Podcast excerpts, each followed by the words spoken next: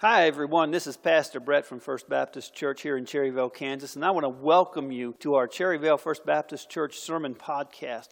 Our prayer is that the Lord will speak to you through His Word for His people. If you're looking for a church home, we encourage you to join us for our celebration service every Sunday morning at 1045. It's a great time of praising our Lord and hearing from Him. We are just a group of passionate followers of Jesus Christ with a desire to worship Him and take His message of hope to the heartland. If you want to find out more information about our church, you can look at our website, www.fbcherryvale.org. My sermon will begin in just a moment, and thanks again for listening.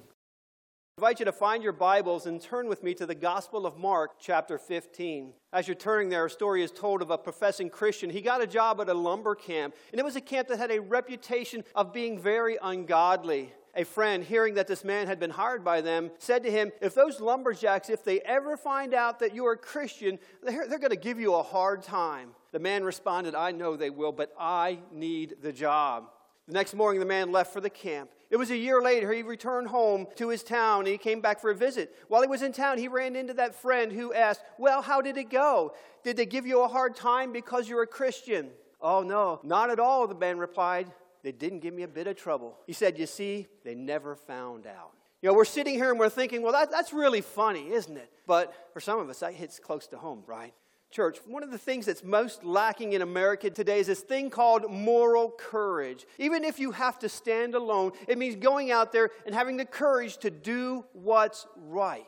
There are some writers that have dubbed this the age, the times in which we live. They say this is the post-Christian era, the age in which society it insists for political correctness, for moral relativism, especially that portion of the lost world that has already written us off, us Christians off as being inconsequential. Robert Kennedy once said this. He said, Few men are willing to brave their disapproval of their fellows, the censure of colleagues, the wrath of society. Moral courage is a rarer commodity than bravery in battle or great intelligence. Yet, it is the one essential, vital quality for those who seek to change the world.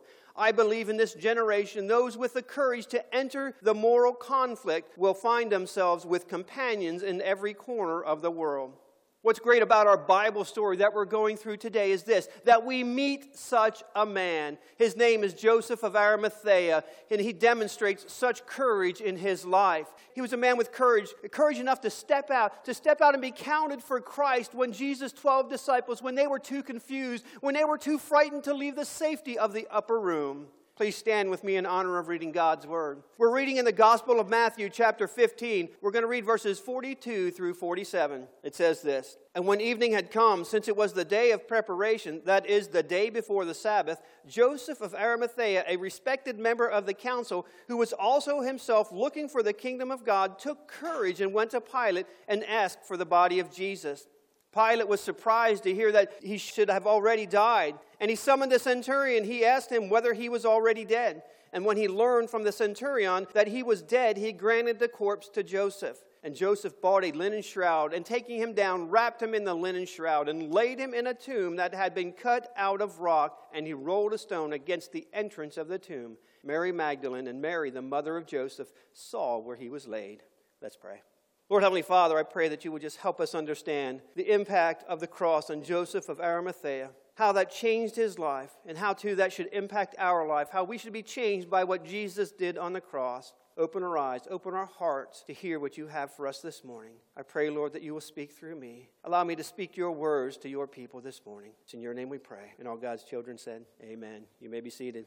In these verses, we see that Jesus, he has given up his life on the cross. His broken, bloody body, it hung lifeless and he was dead. The crowd, they depart the scene. His mother, Mary, and John, they were Jesus' last followers that were on the scene. The soldiers now, they're preparing to leave Calvary. It's a sad scene. It's a scene of death, of pain, and sorrow. But then, out of the darkness, out of that bleak moment of that night at Calvary, there shone a light. There was one brave soul. Out of all the people there that day, one man, just this one soul, was willing to identify himself with the Lord Jesus Christ one man. He was willing to go claim and to minister to the body of the Lord. And that's the man we're looking at today, Joseph of Arimathea. And we must ask this question Did the cross, did it make a difference to Joseph of Arimathea? the bravery of Joseph of Arimathea, I believe it stands as a challenge to believers over all of the ages. His heroic deeds, they call us and they demand that we take our stand for Jesus as well. This morning, we're going to look at three aspects of this story, three parts which give us the whole picture of what was going on with Joseph of Arimathea. To do that, we're going to look at the character, why he was the man for the job. We're going to look at the concealment, his life before the cross, what he lived before Jesus died. And then we're going to look at his courage, the actions at the cross and after, which is really what was commendable as we go through this, I want you to allow these characteristics, the characteristics of this great man's life, allow them to speak to you and to challenge you in your walk with the Lord. So, the first thing we're going to see under number one is this let's examine Joseph's character.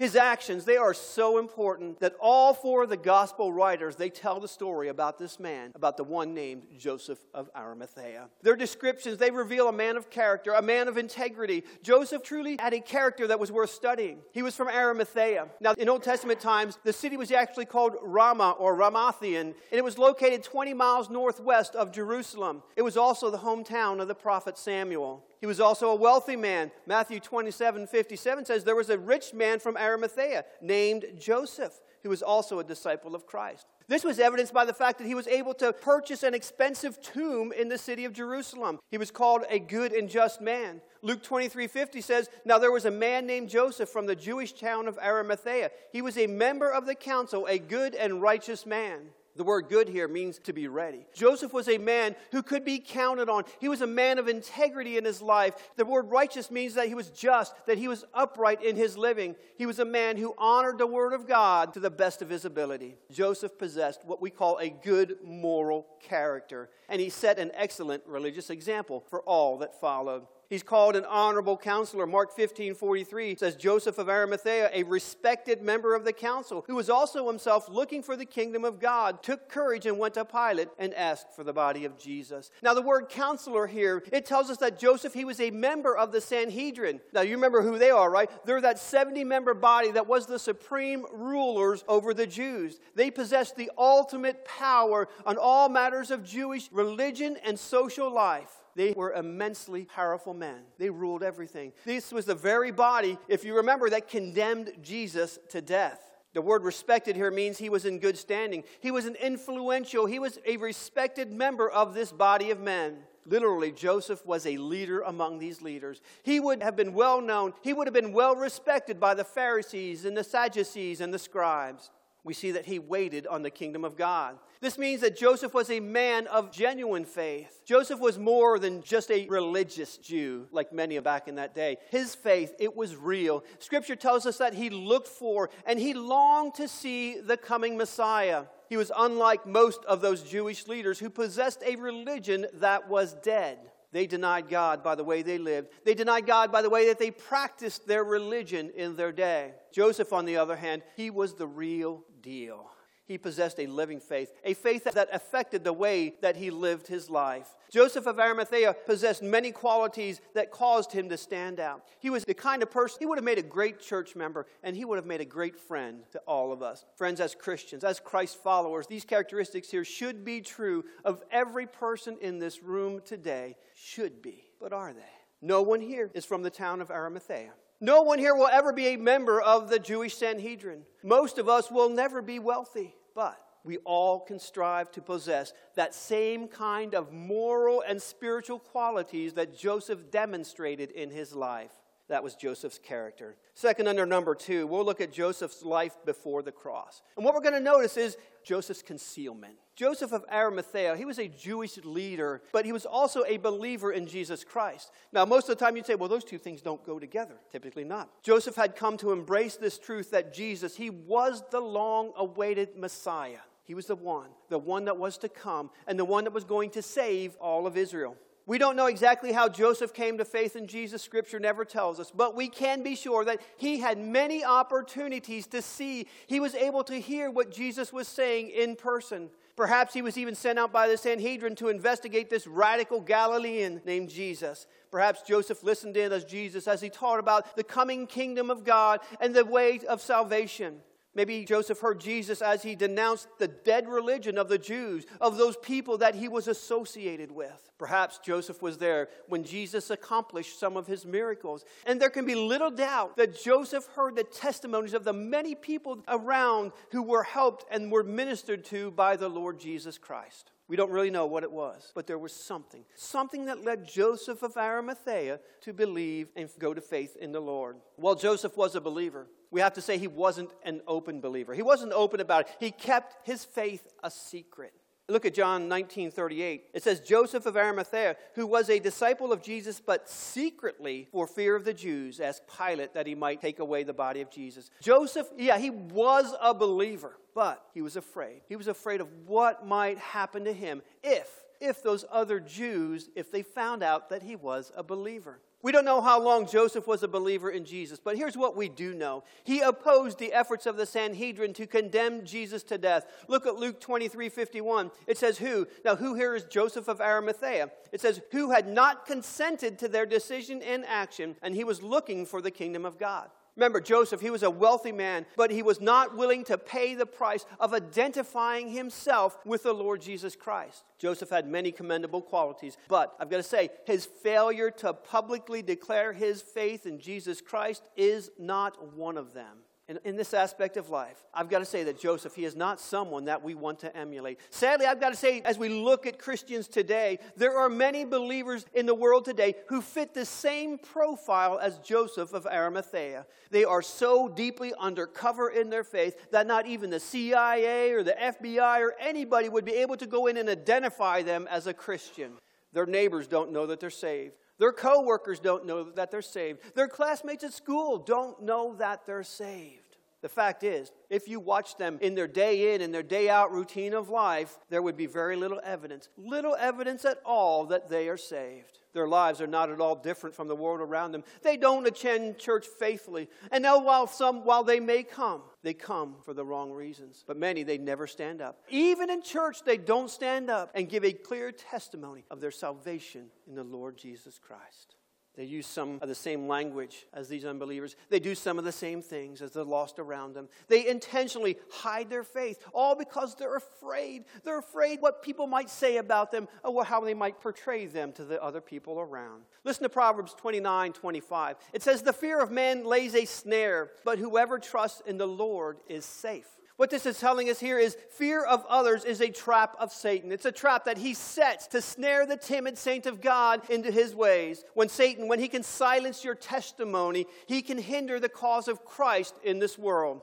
When he can prevent you from standing up and boldly proclaiming the gospel of Jesus Christ, what he has done in your life, and declaring your faith in him, he can prevent other people from hearing that gospel through you. Fear is the trap we must avoid. We must avoid it at all costs if you're saved. Be a silent, fearful disciple no more. Take your stand boldly for God who saved you. Open your mouth. Give praise. Give glory to the Savior. Give glory to the one who died in your place. Give loud vocal testimony to the one who redeemed your soul from hell, forgave your sins, gave you a hope and a purpose, and he changed your life. Be quick to honor him. Honor him for all that he has done for you. Our testimony for him. Let's just say, Scripture tells us it's commanded, it's expected, and friends, I've got to say, it's well deserved. Psalm 107 2 says this Let the redeemed of the Lord say so.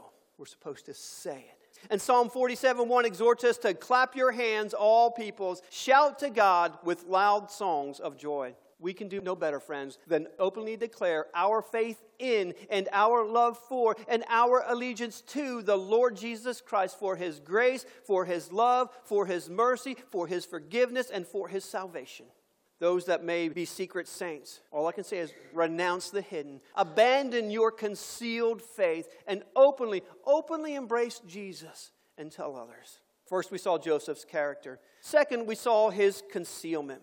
We're going to close this morning looking at one more thing. We're going to look under number three. We're going to see his concealment. Understand his concealment before the cross. It changed after the cross changing from concealment to courage. So we're going to look at Joseph's courage. Joseph had purchased this tomb near the city of Jerusalem where he would plan to be buried one day. That was going to be his place of burial when he finally passed away. Tombs like this, they are carved out of rocks and they are very expensive. Only the very rich people could afford one of these tombs. A tomb would be this earthly monument to his wealth, to his power, to his accomplishments, all those things he did during his life. The tomb was designed to declare his glory. But when Joseph of Arimathea, when he saw Jesus dying on the cross, it was in that moment that his priorities changed. What the life of Jesus hadn't been able to do in Joseph of Arimathea, the death of Jesus on the cross did. As Joseph watched Jesus die that day, he made a decision. He made that decision he would be silent, silent no more. He would no longer hide the faith in his life. When Jesus was dead, Joseph went in, he walked boldly into Pilate, and he asked for the body of Jesus. After determining that Jesus was indeed dead, Pilate gave the body over to Joseph and he allowed him to take it away for burial. By the way, the, the attitude of those two men toward the death of Jesus Christ is worth noting. Look at Joseph's response to this. Verse 46 says, And Joseph bought a linen shroud and taking him down, wrapped him in the linen shroud and laid him in a tomb that had been cut out of the rock, and he rolled a stone against the entrance of the tomb. Joseph, he asks for and he tenderly cares for the Lord's body to him. The Lord's body was a precious thing. It deserved to be treated with the utmost compassion and care. But to Pilate, this body of Jesus Christ, it was merely just a corpse. It was a piece of rubbish to him, something that was just to be disposed of once he passed away. When Jesus died, his mother and the women around the tomb, they were in no position to deal with Jesus' body as it hung in that cross. John was there, but he was probably in disguise while he was there because he feared the Jews and he feared the Romans, the Lord's half brothers. They probably weren't even there. They probably didn't even show up for the crucifixion.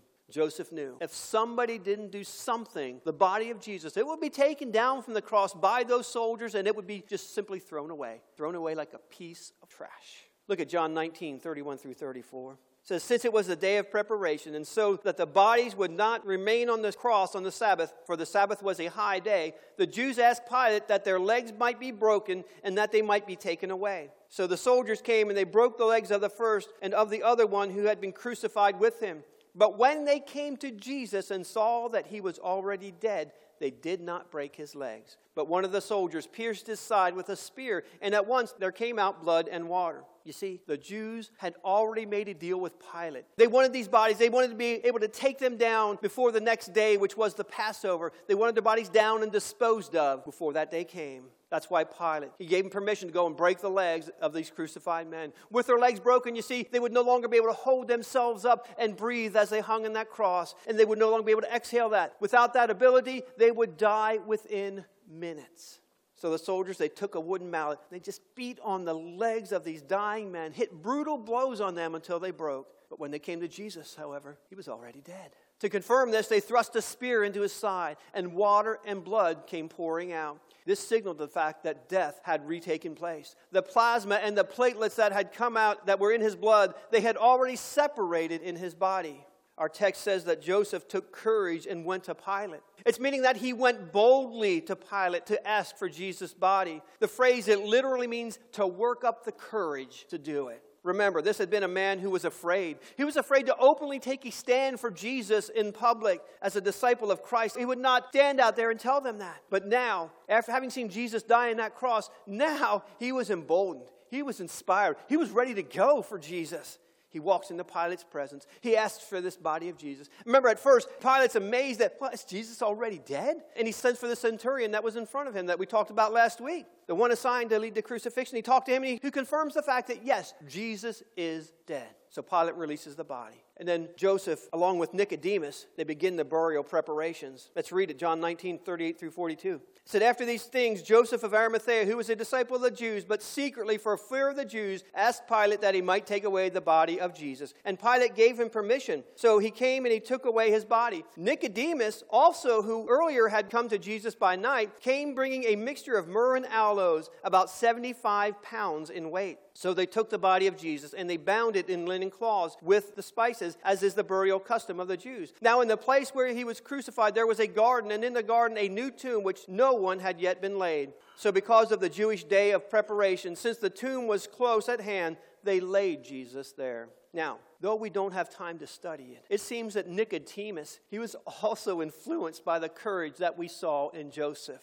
They may have been there that day. Joseph and Nicodemus, they may have been sent as part of that delegation, they may have been sent by the Sanhedrin to observe the death of Jesus on the cross. Maybe that's why they were there. And if so, these men came to Calvary representing a dead religion, but they left representing a living Lord. The language of verse 46, it's a language of tenderness. Listen to it again. And Joseph brought linen shroud, and taking him down, he wrapped him in that linen shroud and laid him in a tomb that had been cut out of rock. Joseph and Nicodemus, they treated that body of the Lord with tender care. They did this by preparing it the best way that they could for burial. They most likely would have washed his body, and then they wrapped it in linens. And as they were wrapping in linens, between the various layers of linens, they would have put those spices and those perfumes in there. They would have been applied. All of this would have been done in haste. Because remember, the shadows were coming, they were lengthening. It was signaling the coming of nightfall, and the holy day was coming when Jesus died on that cross. Joseph was no longer concerned with his own glory. He was now emboldened, emboldened to step up and to openly embrace his faith in Jesus Christ. He declares his faith, and he does that by boldly asking Pilate for the body of Jesus. Then he and Nicodemus, they take that body. Remember, they're carrying it through the streets of these people that they know,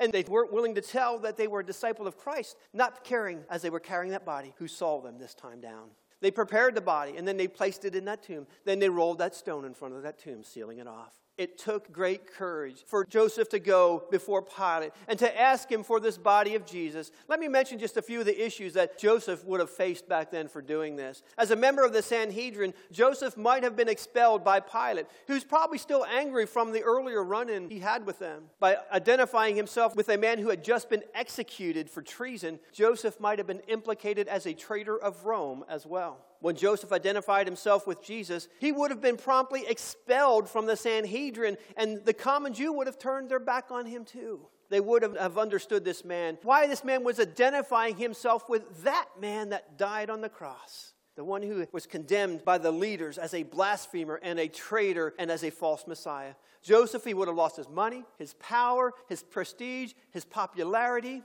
Oh, and then by touching the dead body of Jesus, Joseph, he defiled himself, meaning that he wouldn't be permitted to participate in the Passover meal. Joseph paid a high price for standing up for the Lord Jesus. But you know what? It still costs today, doesn't it? It still costs something for us to be a true disciple of Jesus Christ. This is how the Lord Jesus puts it. It's in Matthew 16 24. It says, Then Jesus told his disciples, If anyone would come after me, let him deny himself, take up his cross, and follow me. To be a genuine disciple of Jesus Christ is to live a life where we've given up. Given up our rights, we've given up our will for our life. Just as it says in 1 Corinthians 6 19 through 20, Or do you not know that your body is a temple of the Holy Spirit within you, whom you have from God? You are not your own, for you were bought with a price. So glorify God in your body. So you must deny yourself. You must give yourself over, over to the one, the one who died on the cross for you the one who redeemed you from your sins. What does that look like? Friends, it's to live a life. You're kind of living out of step with the world around you. It's living such a life that's radically different than what the world looks at. And they'll look at you after you do this with what? With hatred, right? With distrust. They'll look at you with misunderstanding because of what you believe in. Hugh Latimer, he was raised to the bishopric of Worcester. It was during the reign of King Henry VIII. It was the custom in those days that for each of these bishops to bring presents to the king on New Year's Day. So Latimer, he went with the rest of his brethren on New Year's Day to give the usual offering. But instead of giving him the purse of gold like everyone else gave him, he presented the king with a New Testament. And in that New Testament was a leafed over page doubled down to this passage that said, Whoremongers and adulterers, God will judge. Hmm. That took some courage to do that, especially with someone as volatile and violent as King Henry VIII. Friends, that's what this scripture teaches us. But my fear is that the majority of believers today, they don't live such a life. But friends, we should. Jesus gave us all for us. Why would we give anything less to him? Let me close with this in the fourth century, there was a Christian named Telemachus. He lived in a remote village and he was tending his gardens and spending much of his time in prayer. Then there was one day that he thought he heard the voice of the Lord telling him, You need to go to Rome. So he obeyed. He set out for Rome that day. He was walking on foot. Weary after weeks of travel, he arrived in the city of Rome. It was a time of a great festival. This little monk, he followed the crowd. He merged together with them and they surged down the streets and they ended up in the Colosseum that day. He saw these gladiators come in the Colosseum floor and they stood before the emperor, and this is what they said We who are about to die salute you. Then he realized these men, they were going to fight to the death, and it was just for the entertainment of the crowd. So this bishop cried out, In the name of Christ, stop. As the games began, he started pushing his way through the crowd. He climbed over the wall, dropped down on the floor of the Colosseum, and he started running towards the gladiators. When the crowd saw this little tiny figure rushing towards those gladiators, saying, In the name of Christ, stop! Well, the crowd, they thought it was just part of the show, so they began laughing.